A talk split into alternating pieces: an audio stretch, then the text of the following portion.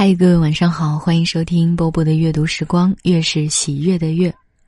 今天给大家读的这篇文章呢，网上都说是莫言写的，但是我觉得不像啊。待会儿我跟大家说为什么不像哈，但是这个道理还是可以听一听。来听这篇短文，来不及等待。多年前，我跟一位同学谈话，那时他太太刚去世不久。他告诉我说，他在整理他太太的东西的时候，发现了一条丝质的围巾，那是他们去纽约旅游时，在一家名牌店买的。那是一条雅致漂亮的名牌围巾，高昂的价格卷标还挂在上面。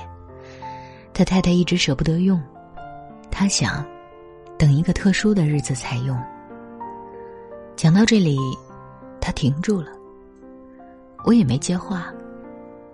好一会儿后，他说：“再也不要把好东西留到特别的日子才用。你活着的每一天，都是特别的日子。以后，每当想起这几句话时，我常会把手边的杂事放下，找一本小说，打开音响，躺在沙发上，抓住一些自己的时间。”我会从落地窗欣赏淡水河的风景，不去管玻璃上的灰尘。我会拉着家人到外面去吃饭，不管家里的饭菜该怎么处理。生活，应当是我们珍惜的一种经验，而不是要挨过去的日子。我曾将这段谈话与一位女士分享，后来见面时。他告诉我，他现在已不像从前那样把美丽的词句放在酒柜里了。以前，他也以为要留到特别的日子才拿出来用。后来发现，那一天从未到来。将来，总有一天，已经不存在于他的字典里了。如果有什么值得高兴的事儿，有什么得意的事儿，他现在就要听到，就要看到。我们常想跟老朋友聚一聚，但总是说找机会。我们常想拥抱一下已经长大的小孩但总是等适当的时机。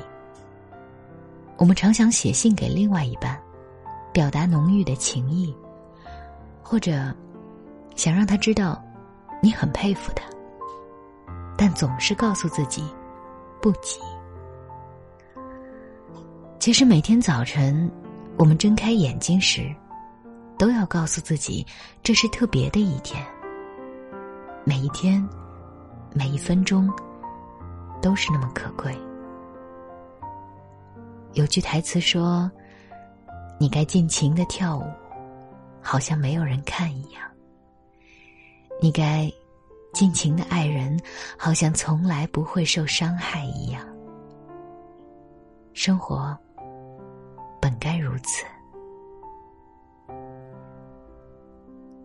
好了，这篇文章读完了，道理大家都懂了哈。那我来说一个题外话，就是为什么我觉得这篇文章不是莫言写的？因为读了很多莫言的文章，会觉得遣词造句的方式不太一样，以及。里面提到了淡水河，淡水河在台湾呢，莫言可不住在那儿。还有透明的玻璃窗、落地窗，倒是让我想起了蒋勋。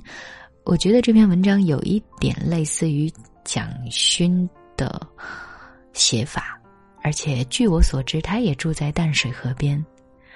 不过网上的说法不一，而且，嗯，不去追究了吧。反正我相信各位道理是明白的，对不对？然后就像这篇文章的最后引用的这段话一样，好好的珍惜每一天吧，尽情的跳舞，好像没有人看一样；尽情的爱人，好像从来不会受伤害一样。我是波波，我在初秋的厦门跟各位说晚安喽。淡水的。还没吃完的餐点，热闹的烟火还没上演，漂流中的船往返了多少遍，回忆的房却停在那一年，熟悉的冬夜，自呆坐在岸边，听熙来攘往的笑声蔓延，有些情绪呀，我不想这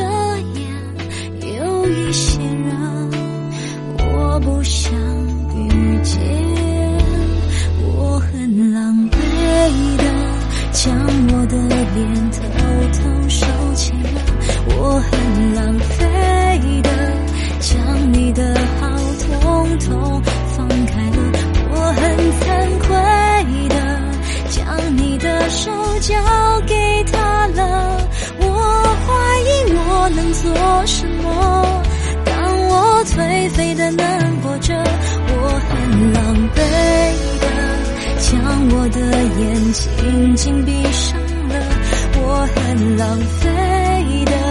将你的话统统忘记了，我很惭愧的将你未来让给他了。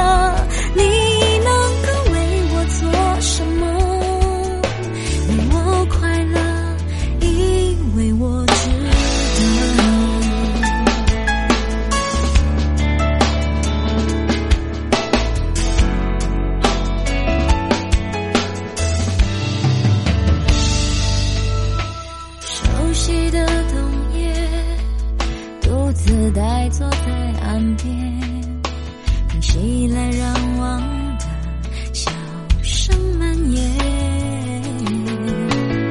有些情绪呀，我不想遮掩；有一些人，我不想遇见。我很狼狈的将我的脸偷偷收起了，我很浪费的将你的好统统放开了，我很惭愧的将你的手交给他了。我怀疑我能做什么，当我颓废的难过着，我很狼狈的将我的眼紧紧闭上了，我很浪费。想你的话统统忘记了我很惭愧的将你未来让给他了你能够为我做什么？为我快乐以为我值得